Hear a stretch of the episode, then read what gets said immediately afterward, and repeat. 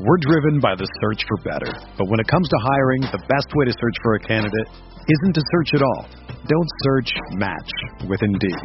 Indeed is your matching and hiring platform with over 350 million global monthly visitors, according to Indeed data, and a matching engine that helps you find quality candidates fast. Ditch the busy work. Use Indeed for scheduling, screening, and messaging so you can connect with candidates faster. Leveraging over 140 million qualifications and preferences every day, Indeed's matching engine is constantly learning from your preferences, so the more you use Indeed, the better it gets. Join more than 3.5 million businesses worldwide that use Indeed to hire great talent fast. And listeners of this show will get a $75 sponsored job credit to get your jobs more visibility at Indeed.com slash BlueWire. Just go to Indeed.com slash BlueWire right now and support our show by saying that you heard about Indeed on this podcast. That's Indeed.com slash BlueWire. Terms and conditions apply. Need to hire? You need Indeed. Do you ever feel like you're always on? What do you do when you need a moment to chill? How do you like to hit the reset button to get ready for what's next? These days, everything is go, go, go. It's nothing but nonstop hustle all the time. Work, family, friends, a million pressing social issues, and an expectation to be on 24 7. Sometimes you just need a moment to turn off and hit the reset button. That's when you reach for an ice cold Coors Light, the beer that's made to chill. Listen, there's a lot going on in Green Bay right now, and I feel like we could all use a moment to chill with a Coors Light. See, Coors Light is cold lagered, cold filtered, and cold packaged. It's literally made to chill. It's as crisp and refreshing as the Colorado Rockies. Perfect for a moment to unwind. Coors Light is what I choose when I need to unwind. So when you want to hit reset, reach for the beer that's made to chill. Get Coors Light in their all new look delivered straight to your door with Drizly or Instacart. Coors Brewing Company, Golden, Colorado, and as always, celebrate.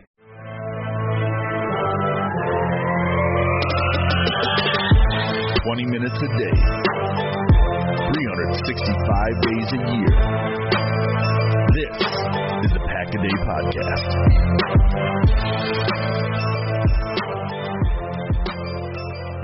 Happy divisional playoff day, Packers fans. It's the Pack a Day podcast. Your Saturday crew. I'm Jason Perone, along with Packer Reports Mark Eckel and Dairyland Express and Cheesehead TV's Paul Bretl. Paul, we'll start with you this week since you're up in the Dairyland state of Wisconsin, and that is where I think there is a game that's being played later today. Is there not?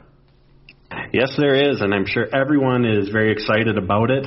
Weather-wise, it's actually pretty warm for this time of the year, Oh, mid no. 30s. Uh, you know, mid 30s, Mark. It's all relative. It's still still cold for those LA LA folks coming Yeah, over. I wanted it in the teens. Well, that would have. I'm with you on that one. That would have been ideal, but mid 30s for kickoff, and then it'll get into the I think mid high 20s by the time the game over. By the time the game ends. Yeah, that's kind of a man. You want the snowball game? Remember that cool game against Seattle in '07? That was a Saturday divisional playoff game, although that was the second Yep. game of the day. So by the time they, by the time they kick off, it's dark because it's getting dark out there at what five o'clock, four thirty. Yeah. Good old winter, good old winter in Wisconsin, and then out east, Mark Eckel. What's what's going on over by the beach, Mark? Uh, today was pretty. It was during the day it was beautiful, about sixty maybe. Uh, now it's it's it's getting a little cloudy. I think we I think they're calling for a little bit of rain tonight, but it's been it's been high fifties, almost touching sixty temperature wise. But like I said, I think we're going to get a little rain. Well, here in the Phoenix area, we're going to get some rain next week. There's rain forecasted in some way, shape, or form virtually all of next week. But for this Wow. weekend and for today, it's a high of 77 and sunny. There you go. So I might be watching this one on a patio somewhere. But Green Bay Packers are going to host the Los Angeles Rams. Guys, we just found out this matchup officially. We we had a good feeling after Saturday when the when the Rams upset the Seattle Seahawks, but we had yet to see what would happen with the Bears and Saints game on Sunday, the Nickelodeon game as I call it, which is very fitting that they chose the Bears to go on Nickelodeon. But until that game was over, we didn't know what the matchup was going to be, and it's only really been five days since we we knew officially what the matchup was. But I have probably consumed about a month's worth of content for this game already. I don't know how you guys feel, Mark. This was is was your profession for a long time. What's the goal this week? Is the goal obviously traffic and advertising? and all that? you know, people you want people to read your content, but you have a huge matchup like this, and there's so many storylines. It's it's a little bit easier to write about. What's the goal from the media perspective? Well, again, I mean, it, it changed so much over the years. I mean, back back, you know, when journalism was journalism, it was just to write good stories and you know tell people what was you know what's going on in the game. Yeah, now it's about clicks and all that kind of stuff, and yeah, you want as much as you can get. So you want that, um, you know, the the, the angle that's that people want to read or what's going to make them read your story over the thousand other stories that are that are out there. Um, and and this is an easy one. I mean, this of the four games this weekend, and again, we're we're probably a little prejudiced because we are Packer. You know, we're, we're Packer fans. We we write about the Packers. We talk about the Packers. But I think it's the most. It's it's the it's the most um, attractive game. I'm not gonna say I'm, I don't know. I don't know if it's going to be the best game, but it's there's a lot. I mean, you you you have probably the offensive player. I mean, the the, the, the most valuable player on offense and the most valuable player on on defense in this game, right? Aaron Rodgers, Aaron Donald. Yep.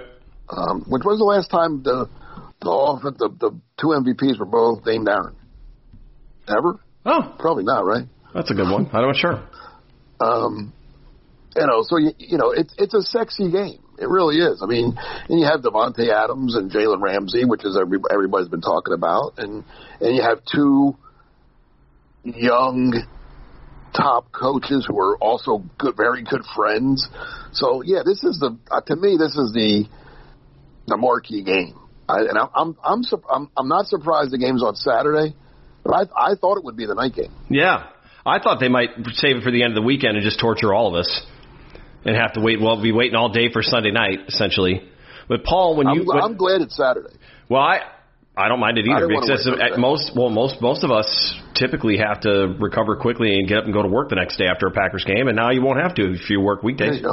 So, Paul, when this was the the matchup set for the Packers, when it looked like the Rams were going to pull off the upset against Seattle, knock the Seahawks out, which are it, Seattle's been a tough opponent for Green Bay. Was this an ideal scenario for you, or does it not matter who the Packers are playing? You know it's going to be tough, but was there anything in you that said either way, yay or nay? Uh, I'll be honest. Other than the Bears, I didn't really have a strong feeling about who I wanted Green Bay to play. And the reason I mentioned the Bears is because of the playoff teams. They would have, in my opinion, been hands down been the easiest matchup. Uh, but after them, I mean, even Washington, I know they're seven and nine, but they have a really good defense um, in their own right, and I think that would have been the next easiest matchup. But there wasn't really any other team that stood out as like, oh, we have to play them, or oh, I'm scared of that team. So I was just, you know, last weekend was fun. You just got to kick back, relax, and just just see who was coming both field. And it's the Rams. And in case you guys didn't hear, um, Jalen Ramsey is going to be covering Davante Adams. I didn't. I'm not sure if that was covered at all this week. Oh, that's right. Now, But, uh, Jalen Ramsey, tell me more about about him. yeah, right. But uh, it's it's it's an intriguing matchup, as Mark said, because there's so many little matchups within it. There's the one I just mentioned, Aaron Donald versus you know Elgton Jenkins, Corey Linsley, McVay, and uh, Lafleur, his former mentor. And then the other side of the ball, you got Jay Alexander, Robert Woods, uh, Andrew Whitworth, the tackle versus Z. I mean, there's just a lot of good individual matchups in here, but and that's been the the focus of a lot of the content this week, and understandably so. But it's the playoffs. It's a football's a team game. It's going to take all 53 uh, on this on both rosters to come away with the win. And a lot of the focus has been, you know, the number one defense for the Rams, number one offense for the Packers. But I think it's really going to come down to the other side of the ball. What are the Rams going to do on offense against this Packers defense? Yeah, when we were talking beforehand, and we'll get to this at the end, and we talk about where we see this game going and scores. I, I had a kind of an interesting take on how I see this one shaking out, and the biggest reason for it, and the biggest question is exactly that, Paul. How many points can the Rams score with Jared Goff at quarterback, who practiced all week leading up to the Seattle game, even though he had surgery on his thumb, and there was obviously reasons not to play Jared Goff with you know, pins in his thumb, and, and he had maybe had some struggles, but he did practice all week. And this is a do or die game. This is, uh, you know, obviously it's a single elimination tournament. And Sean McVay went with with John Wolford, the backup, and said, "Hey, we're going to take our chances with Wolford, even though you could potentially go Jared Goff, and you were the guy that just started a Super Bowl for us two seasons ago." So what the Rams offense is going to do is also going to be intriguing. And I think this is for those of us that have gotten excited about the Packers defense. And I think that's where we'll start our conversation. Is you know for those of us that have gotten excited about the Packers defense, this could be a game where we see them make some big plays. So in diving into it, let's let's go Packers defense versus Rams offense and kind of stay there. Like I said, Jared Goff will, will start at quarterback for the Rams. Cam Akers, the rookie, really found his footing against Seattle. How are things going to go against the Packers? The Packers are likely not going to have Kingsley Keke. Keke's really the only injury of note. We typically do the injury update, but we get the game day show this time. So Kingsley Keke up front will not be there. The Packers did get did have Snacks Harrison in week 17 against Chicago, so Snacks will be there to help with the rotational, but you got to count on guys like Dean Lowry, Tyler Lancaster. This isn't their first rodeo to step up and have a big game. And I guess starting up front, Paul, you mentioned the Rams offensive line. I think the Rams offensive line is one area where they're not known for being as stout or as great. Uh, you, Whitworth is good. But as far as, as that pass rush goes, this is one of those weeks where I really hope that Za'Darius Smith, Rashan Gary, Preston Smith, Mike Pettine, with the stunts that he's going to run, really turns it up a notch and, and decides they're going to try to wreck this game because if it is Jared Goff and he doesn't run all that that great, you get pressure on him. This could this could turn out to be a really nice day for the Packers sooner than later. Yeah, I think what the Packers have to do is stop Cam Akers, the rookie running back from Florida State. So in in Akers' last five games, four of them he's gotten 20 plus touches, including 28 carries and 29 carries in two games. And that doesn't necessarily mean that he's been on a tear. I mean, he's had some good games in there, but there was a game against Carolina. He averaged 1.6 yards per carry on 21. McVay's going to stick with the run game, even if it is struggling. You know, and that's what. Uh, uh, getting ahead in this game can be helpful as well because it could help negate that. But I think the Packers have to put the ball in Jared Goff's hands, like you mentioned, Jason. Let the pass rush get after him. But also, Goff hasn't. Goff doesn't have a ton of experience in below freezing games. I think just two from what I saw. But he's completed just 47% of those passes, no touchdowns to five interceptions, and then also he still has that bad thumb. He's only like three weeks removed from that. So I think the Packers' game plan should be take away Cam Akers as much as they can. Uh, take away those easy completions for Goff and really, really try to make him beat you. You have Jaire Alexander, who's been, you know, erasing half the field.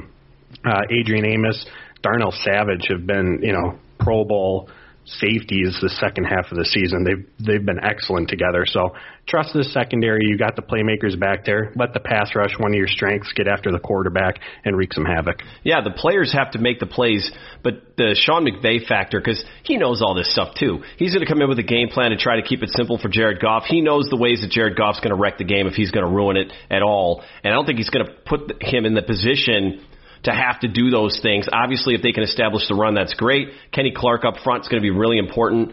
Set that edge, push that front back. I think if there's an area where the Packers front, I mean, in both trenches, and we'll talk about the off, Packers offensive line against the Rams defensive line too. Control the trenches, control the line of scrimmage. Mark, you've watched a lot of playoff football, and it always seems to come down whether it was the 60s, the 50s, the 70s, or now. It the, the formula seems to come down to control that line of scrimmage, and and I think that's that's where McVay I think tries to get the ball out out of Goff's hands quickly uh, when he throws, and hopefully this isn't another game where for whatever reason the Rams run roughshod over the Packers and, and Goff only has to throw the ball ten or eleven times. Well, right, and you're right. The the trenches are where games are won, not just playoff games, but even during the season. But but also in the playoffs, more times than not, the better quarterback wins the game. And as Paul said, I, I wanted the Bears too because the Bears stink. The Bears didn't belong in the playoffs, but um, I didn't think I was going to get the Bears. I thought the Saints would kill the Bears, and they did. Um, but I don't. That's why I didn't. I mean, if, if the choice was really Rams or or Buccaneers, I wanted the Rams because I'd much rather face Jared Goff than Tom Brady. I mean, like I said, I, in the in the playoffs, if you look, I mean, again, there, there's always going to be a upset, but more times than not, the better quarterback advances. Um, it didn't in, Seattle. It didn't, but Russell Wilson really didn't didn't play great in in that game. Um, you know, Brady beat the kid from Washington who played his heart out, by the way, but Brady beat him. Um, you know, it's why Kansas City is a favorite because they have Patrick Mahomes. I mean, they're you know, he's not bad either. Uh, so I mean, I you know, it's going to come down to yes, putting the ball like Akers Rams are going to want to run, run, run, run. You know, they're going to try to copy what San Francisco did. We're driven by the search for better, but when it comes to hiring, the best way to search for a candidate isn't to search at all. Don't search. Match with Indeed. Indeed is your matching and hiring platform with over 350 million global monthly visitors, according to Indeed data, and a matching engine that helps you find quality candidates fast. Ditch the busy work. Use Indeed for scheduling, screening, and messaging so you can connect with candidates faster. Leveraging over 140 million qualifications and preferences every day, Indeed's matching engine is constantly learning from your preferences, so the more you use Indeed, the better it gets. Join more than 3.5 million businesses worldwide that use Indeed to hire great talent fast. And listeners of this show will get a $75 sponsored job credit to get your jobs more visibility at Indeed.com slash BlueWire. Just go to Indeed.com slash BlueWire right now and support our show by saying that you heard about Indeed on this podcast. That's Indeed.com slash BlueWire. Terms and conditions apply. Need to hire? You need Indeed the Packers last year, but the Packers defense has gotten better against the run um, as this year has gone on. A month ago or a month and a half ago, I would have been really worried, and I'm you know, I'm always concerned, but you know, like like you guys said, the, the the defense we're a little excited because they they faced good running teams the last month, including the best running team, in Tennessee, and kept Derrick Henry under 100 yards, which is not easy to do.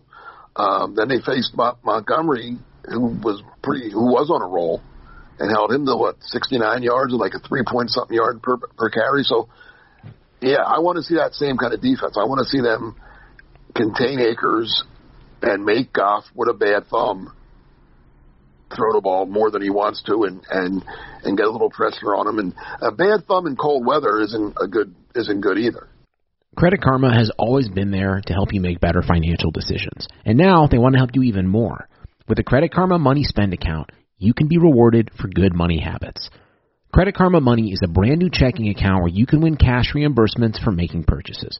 Just pay with your debit card, and if you win, you'll be notified on the spot, and your Instant Karma cash will be added back to your spend account. Open your FDIC insured spend account for free. There's no minimum balance requirements, no overdraft fees, and free withdrawals from a network of over 50,000 ATMs. And when you make a purchase between June 8th and June 30th, you'll automatically be entered to win $1 million. Right now, visit creditkarma.com backslash win money to open your free account and start winning instant karma. Go to creditkarma.com backslash win money to sign up for free and start winning. That's creditkarma.com slash win money. Instant Karma is sponsored by Credit Karma. No purchase necessary. Exclusions and terms apply. See rules. Banking services provided by MVB Bank Incorporated. Member FDIC. Maximum balance and transfer limits apply. Right. No. And the more you the more you mention that, Mark, the more I think about it. You got with Tennessee, it wasn't just Derrick Henry. There's AJ Brown, Corey Davis. Corey Davis didn't have any catches. AJ Brown had one or two catches at all. On the Rams side of things, you've got Robert Woods, Cooper Kupp. Cooper Kupp listed as questionable. He's going to play. He's not going to sit out a playoff game, but he's not going to be 100%. And then playing the role of Jonnu Smith is Tyler Higbee for the Rams. So it different teams, but it's it's kind of a similar formula. It, it almost like look, you know, if you want to from a confidence standpoint, say, hey, we're capable of taking away two dimensions at one time. Paul, you mentioned Jaire Alexander erasing half the field. I mean, he has ascended into something really special, and I hope that Jaire takes this game personal. That he's a second team All Pro, and he's got to watch the first team All Pro out there against his guy Davante and try to shut him down. And Jaire's just the type of guy that would would be kind of you know, kind of kind of petty like that. I'm, I'm joking. I'm saying that tongue in cheek. I would be too. That wants to play well and step up and make a big play. If I'm Jared Goff, Mark, I think I think the ask of the week for the other team, Mark, is typically you ask guys to take a week off, and, and I don't think anyone's going to take a week off this week. Maybe you, Mark, you should ask Jared Goff to try to test Jaire Alexander. Say it out loud and maybe and then maybe he'll maybe he'll actually do it. No, I mean your your your point is is 100% correct. There's a lot of things. Well, to the be, other quarterbacks, that, though, Wolford's taking he he's not playing. So He's out, right? I- so he's yeah he's out. I was kind of hoping Aaron Donald would take the week off. but Yeah, he's going to play. Not a chance. That would've he been a has- good one. He has not missed a game in his career, and so it'll be Blake Bortles backing up uh, Jared Goff. If anything goes wrong, Blake Bortles comes in. Now Blake Bortles did play some playoff football for the Jags before he started moving Took around him to the league. AFC Championship game and had had the lead in, a, in the second half against New England a couple years ago. And, and of course blew it, right? The Belichick effect. So Well, New England again, the better quarterback won the game. Right.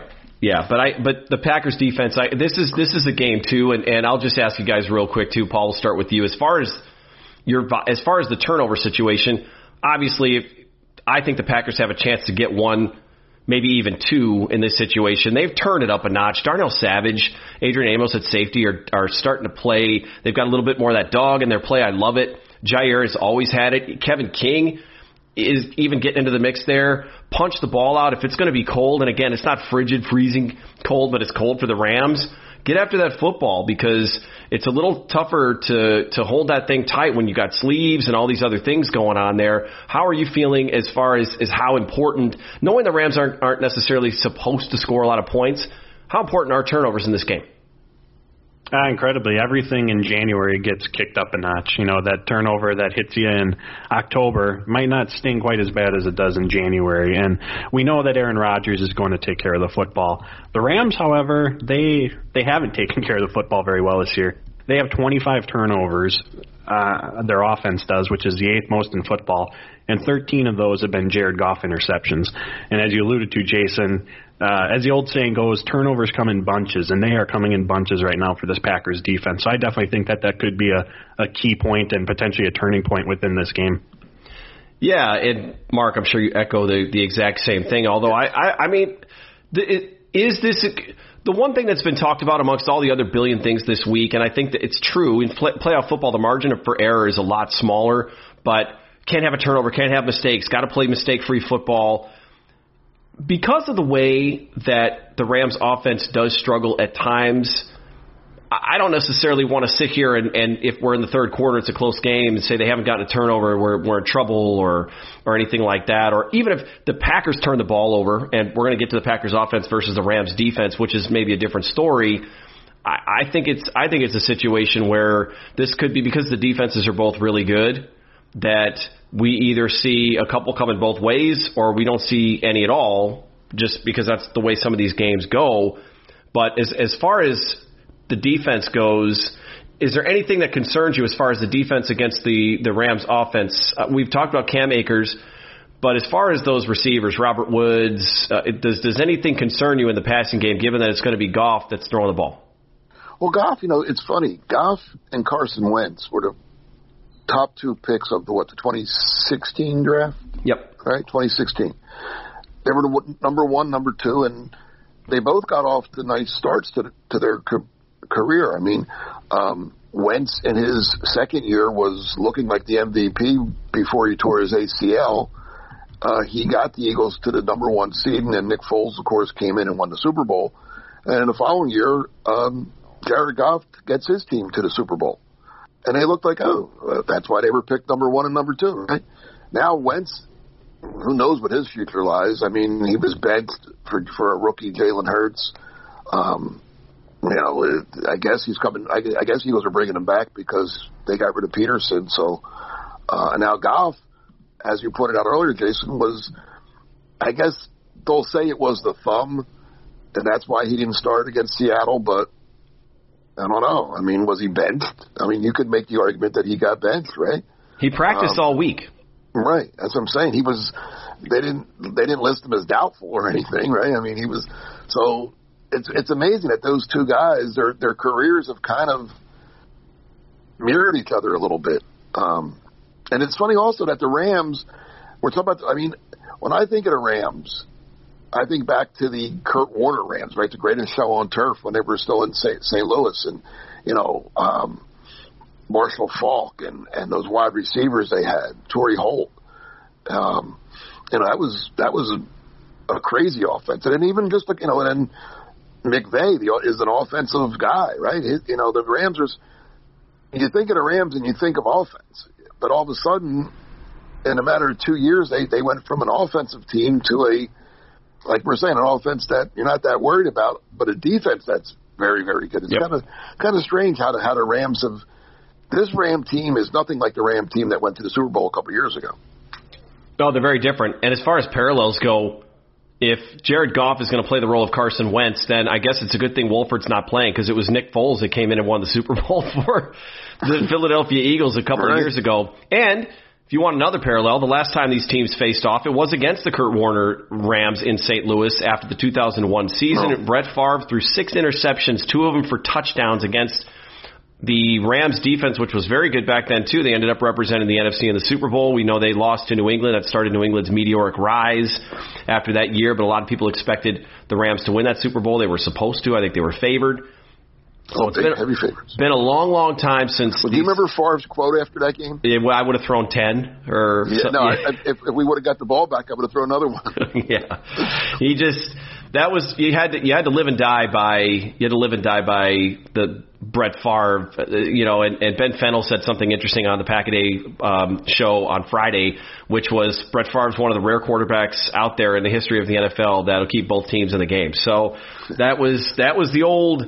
That was the old gunslinger, but Paul, I'll ask you for your take on that because we are only two years removed from the Rams representing the, the NFC in the Super Bowl against the Patriots. It was kind of a lackluster uh, championship game. It was very low scoring. New England ended up winning, but as far as the differences between between then and now, are you Mark? Are you echoing what Mark said there about the shift? This is a, a, a team that is very strong defensively, and then they've got a couple of good players on offense enough to at least you know keep the keep the chains moving. Yeah, I think Mark hit the nail on the head with this one. It really is a stark contrast between this year's team and that Super Bowl team. Uh, but they still have a good, you know, you still can't take the offense for granted by any means. I do think that the Packers defense can shut them down. In fact, that's what I think is going to happen. But I mean, Cooper Kupp and Robert Woods, they have almost 2,000 yards combined receiving this season as well. So I know we're sitting here giving especially in the cold, and the thumb doesn't help anything. But this is an offense that can still produce, even though they haven't as of late. And we know that McVay is a a, a good play caller, but it really is such a such a different team than it was two years ago from what we saw in the Super Bowl.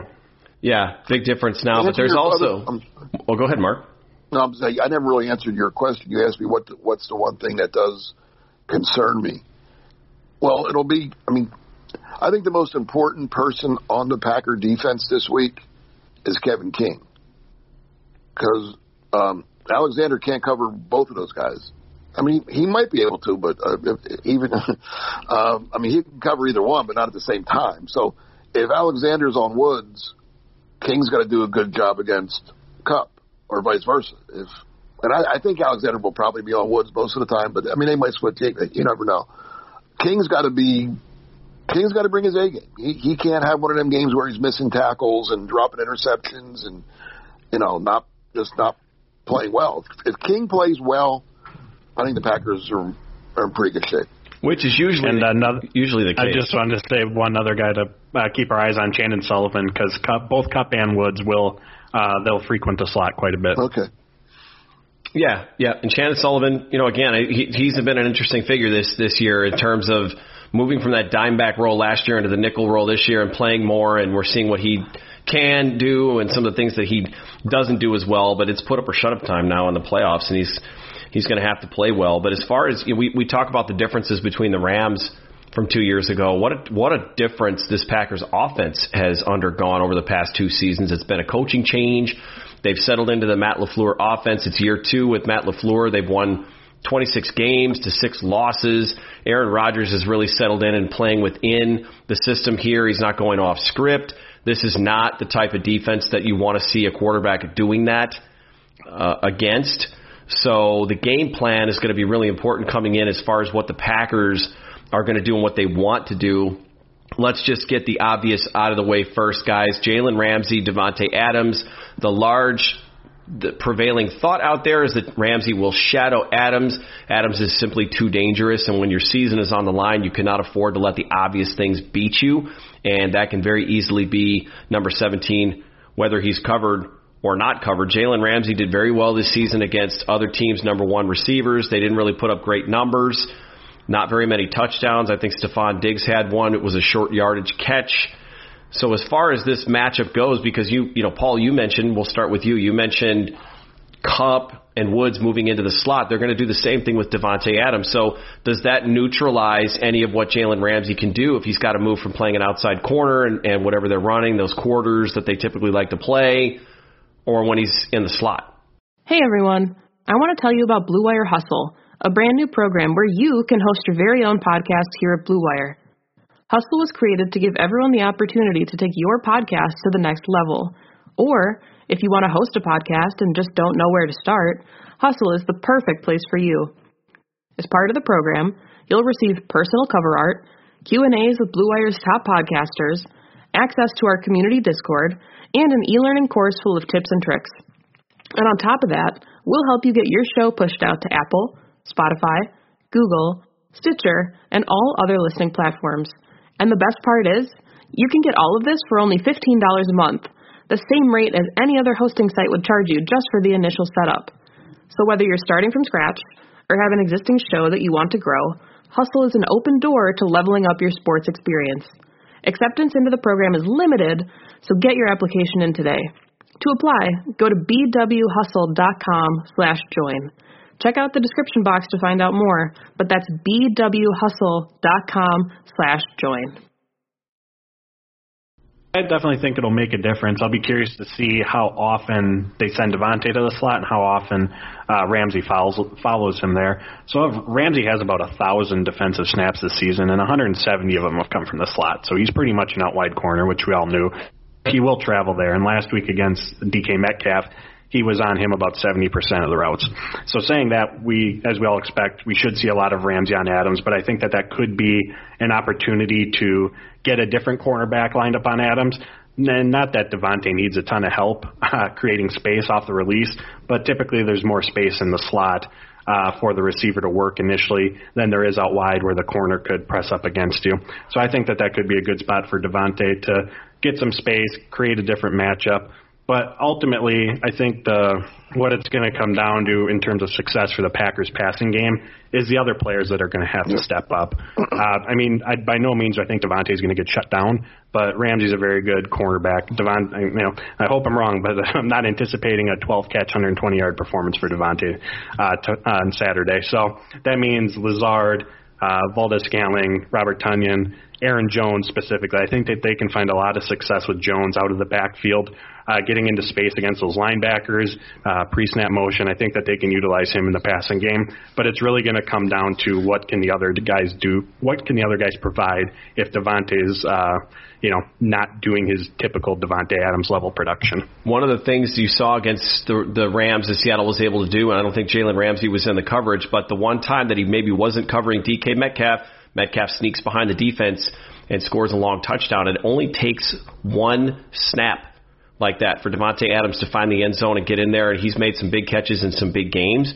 So I think the Packers are going to be very mindful of how they free him up, try to get him open there. I think you make some some really good points as far as that goes. I think it's this is the Marquez Valdes Scantling Allen Lazard game.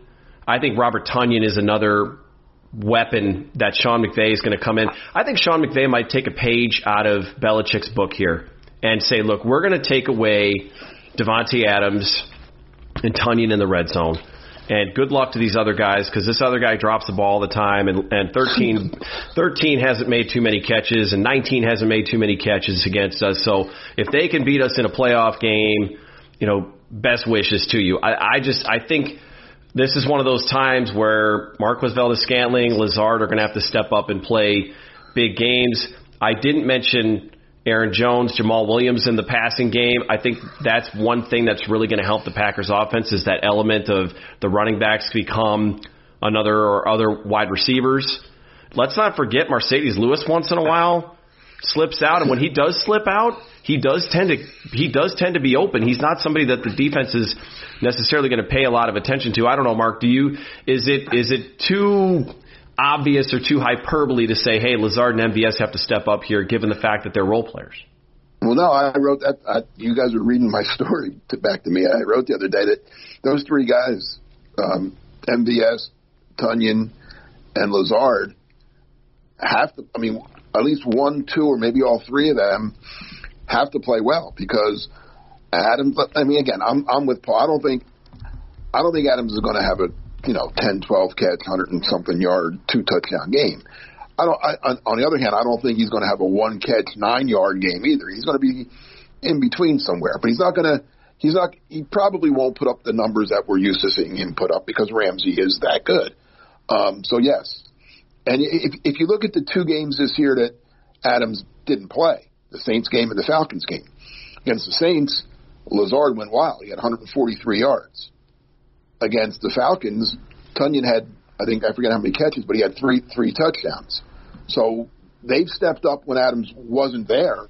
Well, he's going to be there, which will make it easier for them to step up because they're not going. You know, Adams is still out there. I think a key is isn't necessarily those three guys. I mean, they are. I shouldn't say that they are the key, but Aaron Rodgers has to be smart, and he usually is. But sometimes he tries to. He has to realize I can't force it to Adams. If you know, if Adams is is if Ramsey's all over him and it's and it's good coverage, look away, dump it off to Aaron Jones or find Tonyan against them. The, the Rams have had some problems with tight ends this year. Kittle killed him the one when San Francisco beat him the one game. Kittle killed him. The Eagles now they they, they beat the Eagles early in the year, but Zach Ertz had a big game against them, and both games against Arizona. Uh, Dan Arnold, who isn't even that good of a tight end, I think he's okay, right? I mean, he's nothing special. He had big games against them, so they have had they've been hurt by by, by tight ends. So I think I'm looking for a big game at a at a, at a Tonyan this this this week. That would be. I hope it happens. That would be one of those things where McVay would get beat up for that because Tonyan has has led. I mean, he he tied for the the league lead in touchdowns by a tight end. Did he not? I mean, he had. Yes. It was pretty close. It tied the Packer record as well. Yeah, and it, it, he's so that's all he does is get into the end zone. He's got such good chemistry with Aaron Rodgers. So if that if the Rams are going to concede that because they're focusing so much attention on the wide receivers and the running backs, then the Packers offense is He very well stop cons- everything. Very exactly. Rams defense is good. It ain't that good. There you go. And the Packers offense is constructed then to beat basically any defense. This is one of those games where it's this is going to be the real barometer. If if the Packers are able to go out and do things against the Rams that other teams haven't done most of this season and are able to move on, then when you get to the conference championship game and if they're fortunate enough to get out of the game after that, it's it's going to make for some really how do you beat Green Bay type of things. I mean, this is one of those seasons where the Packers have a legitimate championship formula team here going going up against the competition that they're going up against. So the Ramsey versus Adams Packers offense, like you said, Rodgers being smart.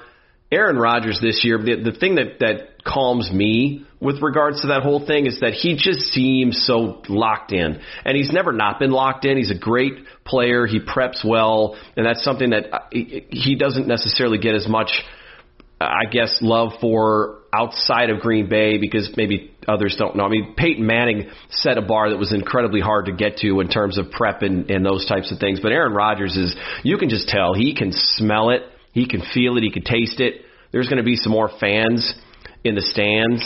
They'll feed Yeah, off. I'm, they'll- I'm glad you brought that up. There's going to be about eight thousand fans, right? Mm-hmm. Yep. That's going to be good. I'm glad. I'm I'm also very happy for that. For not just for the eight thousand people that are going to be lucky enough to go, but it's going to be nice to hear. I mean, eight thousand isn't sixty six thousand or whatever whatever Lambeau holds, but it'll be won't it be nice to finally hear some go pack go like real people saying chanting and stuff.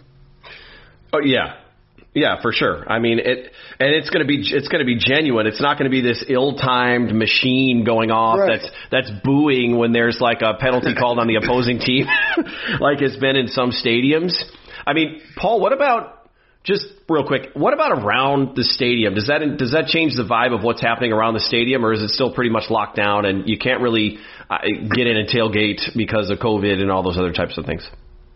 Yeah, they're not allowing any sort of tailgating, but the the bars on Holmgren and all that have been open this year during games. So I imagine that those will be uh, folks will be enjoying themselves, and I'm excited as well. I assume everyone is that fans are going to be in attendance.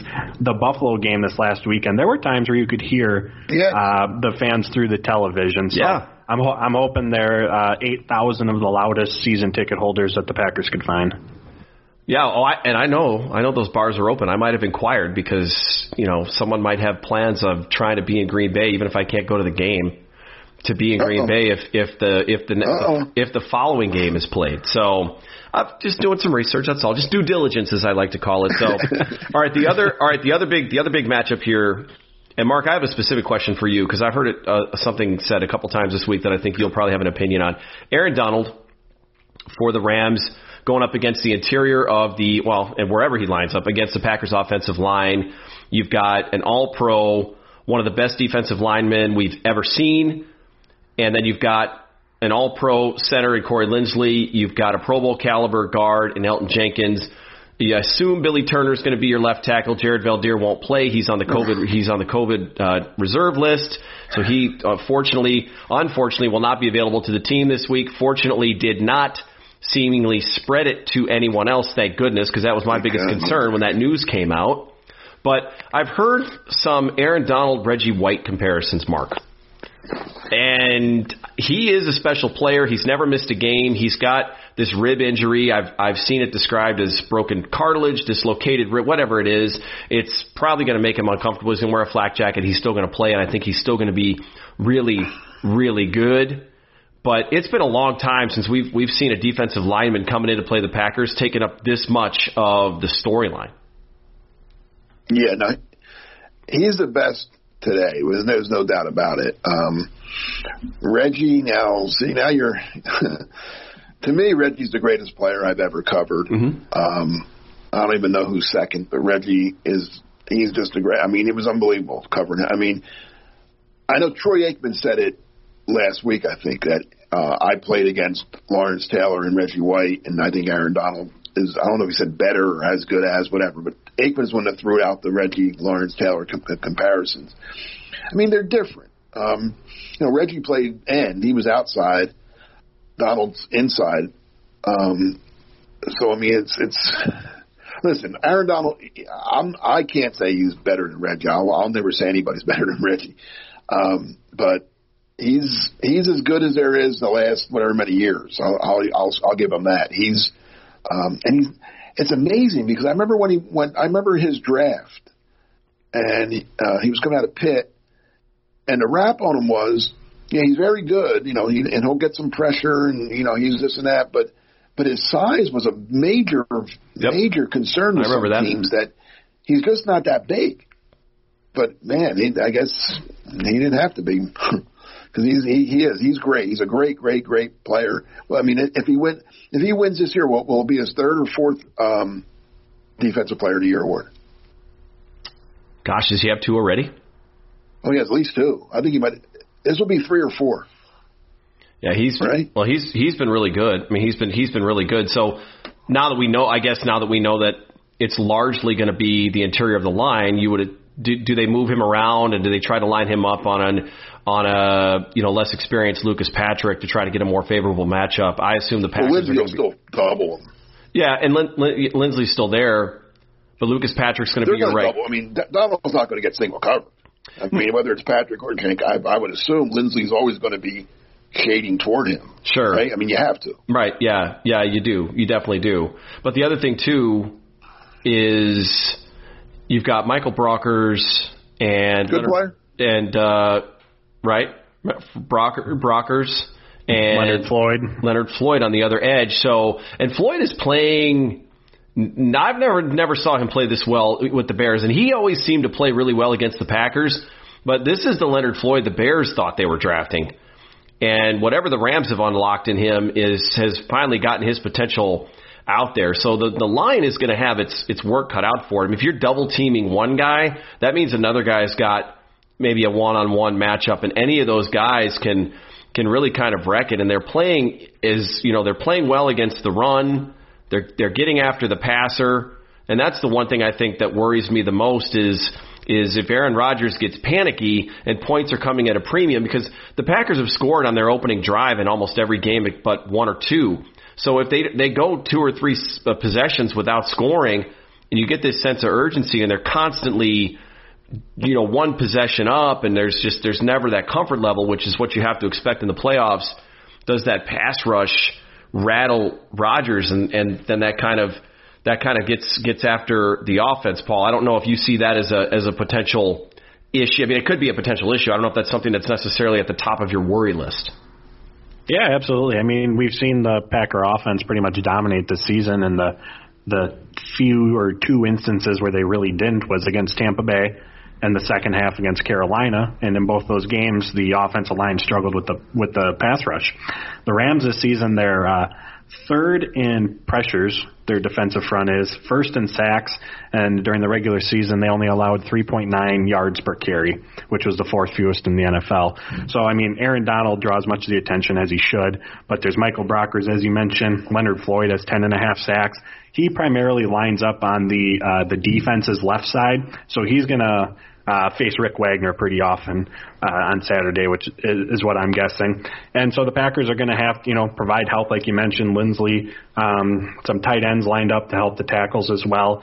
And then Rodgers can help them with the quick passing game, getting the ball out. Running between the tackles might be tricky, but I think with that outside zone running scheme, getting uh, Jones in space against those linebackers once again, I think that is the weak point of this defense and something that the Packers can exploit. But no, it's definitely going to be a, a, a tall task for this offensive line who doesn't have David Bakhtiari, but they've held up well all year. And I mean, they missed Bakhtiari for a few weeks early on. There's been constant shuffling, number of injuries that they've had to deal with. So it's certainly going to be a challenge. Not saying that it's not, but really there's nothing that we've seen from this offensive line unit this year to make me think anyways that they aren't up for it or won't be able won't be able to handle it. Not saying that's going to be a dominant or necessarily pretty performance, but I think that they're certainly up for the task. With Veldheer, if Rick Wagner breaks down and can't finish the game, you could move Billy Turner back to right tackle and put Veldheer in at left tackle, or put Veldheer in at right tackle, keep Billy Turner at left tackle. Now if Rick Wagner goes down. You don't have Veldheer available to you, and you are looking at the potential of if you don't, for whatever reason, feel comfortable with another option at at right tackle, maybe have to move Elgton Jenkins around, which which right. then leaves that middle of the defense open, and you're you're looking at you know I, you're looking at a Jon Runyan coming in and, and playing. He's a rookie playing in a big spot in a playoff game. You're looking at a, a, a Yosh Nijman, for example. I mean, I'm just throwing some names out there.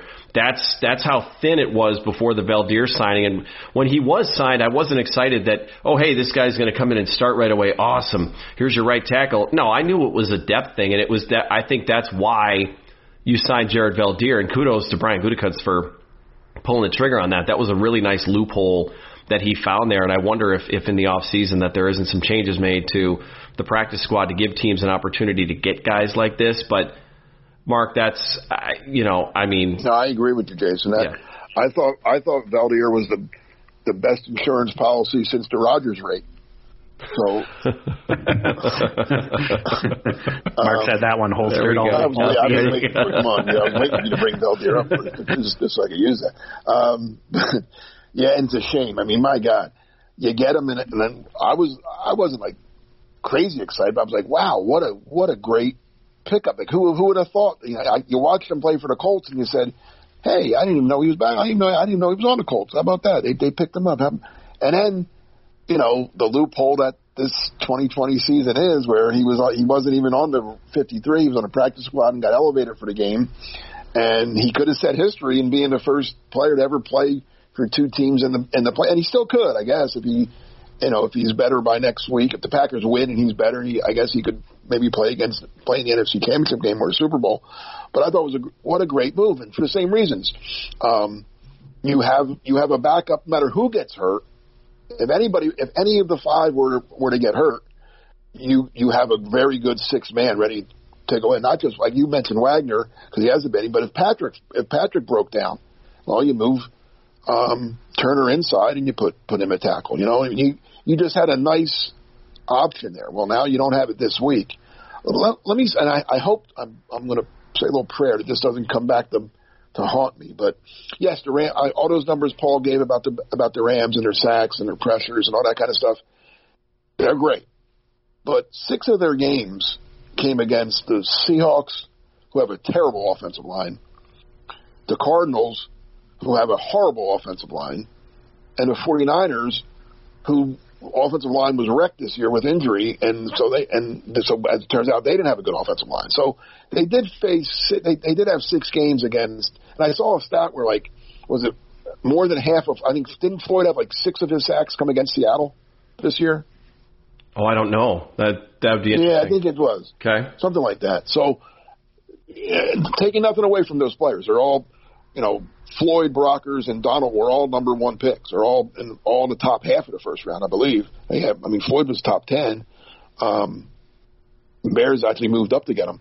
Uh, Brockers was right around in the early teens, I think, because he was the same year as Fletcher Cox. I I remember.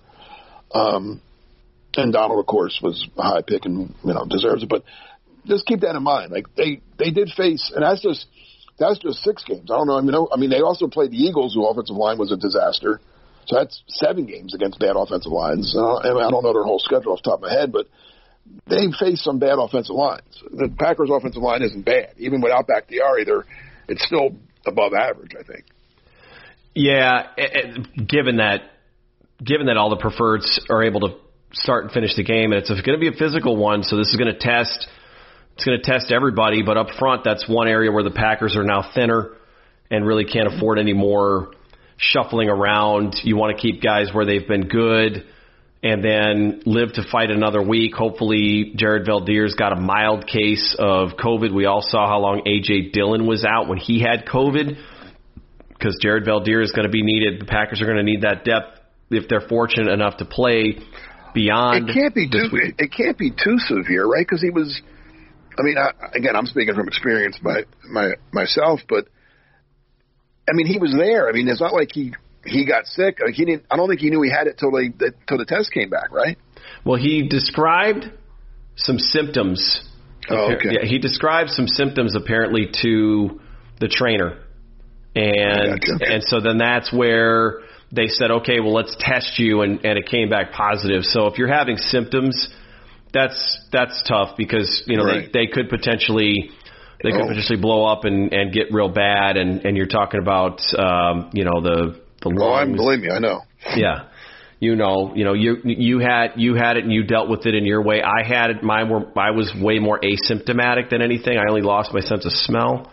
So it's just different. It's a weird. It's a weird Right, thing. it affects everybody differently. Yeah, it's a weird Hopefully, he has it very mild, like you said, and he can. If the Packers win, he'll be able to play in the in the in the title in the NFC title game.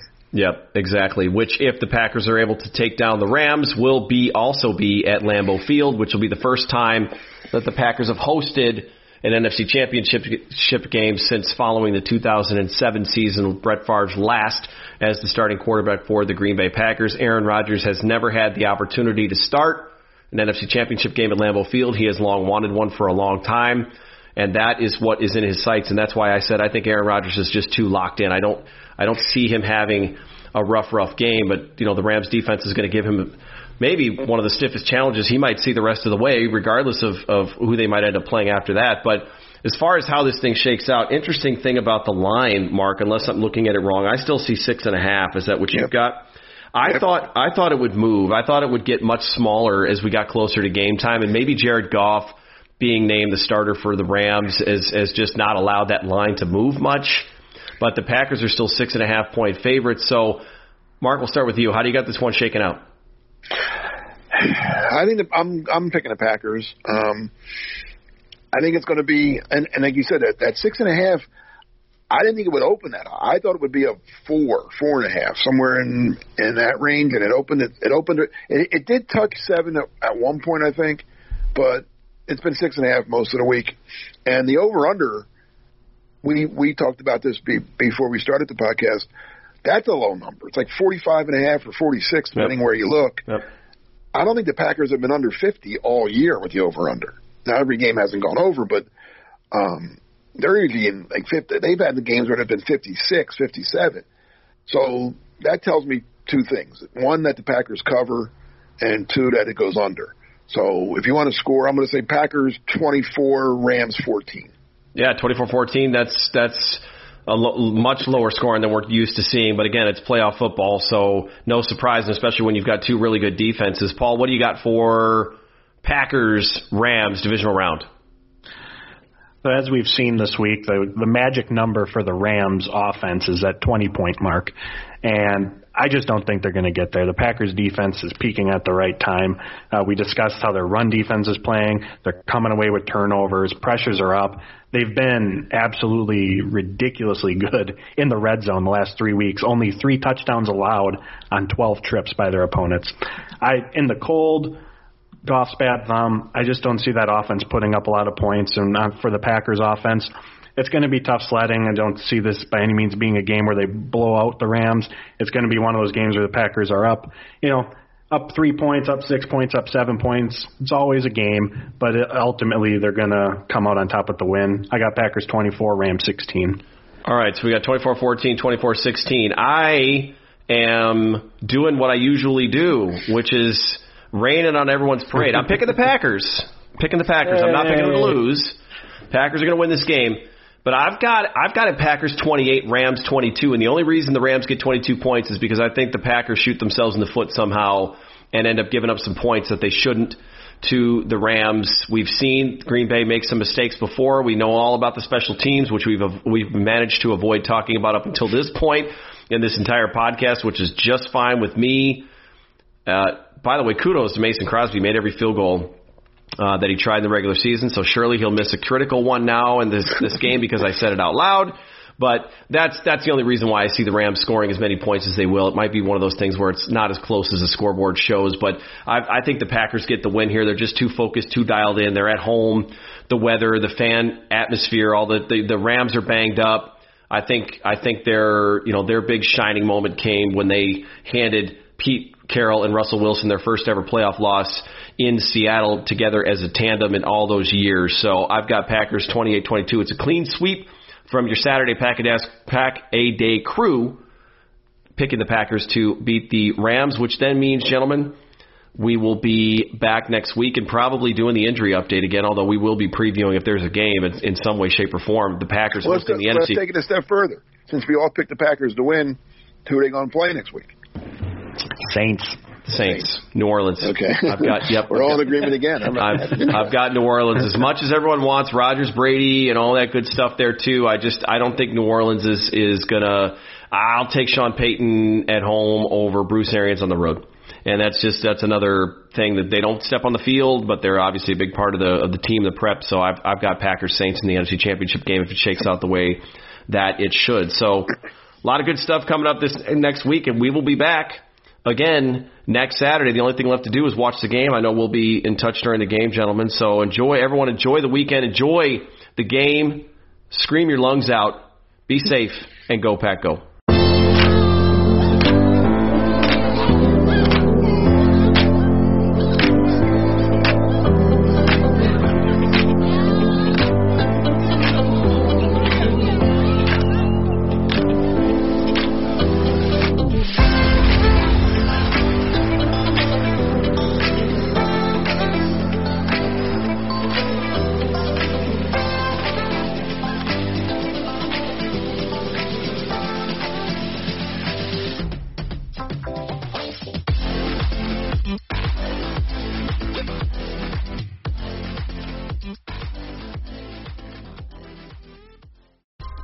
You're a world class athlete or a podcaster like me, we all understand the importance of mental and physical well being and proper recovery for top notch performance. That's why I'm excited that Unifyd Healing is sponsoring this podcast. Unifyd Healing is a new and super innovative global network of wellness centers powered by Energy Enhancement System, or EE System. If you haven't heard of the EE System, you'll want to listen up. This technology promotes wellness, deep relaxation, purification, and rejuvenation. At hundreds of locations across the globe, access to a center is easy and affordable. Interested in experiencing the EE system technology for yourself? Go to unifydhealing.com slash bluewire to learn more and find a center near you. That's U-N-I-F-Y-D healing.com slash bluewire. No material or testimonials on the Unifyd Healing website are intended to be viewed as medical advice or a substitute for professional medical advice, diagnosis, or treatment. Always seek the advice of your physician or other qualified healthcare provider with any questions you may have regarding a medical condition or treatment and before undertaking a new healthcare regimen, including EE system.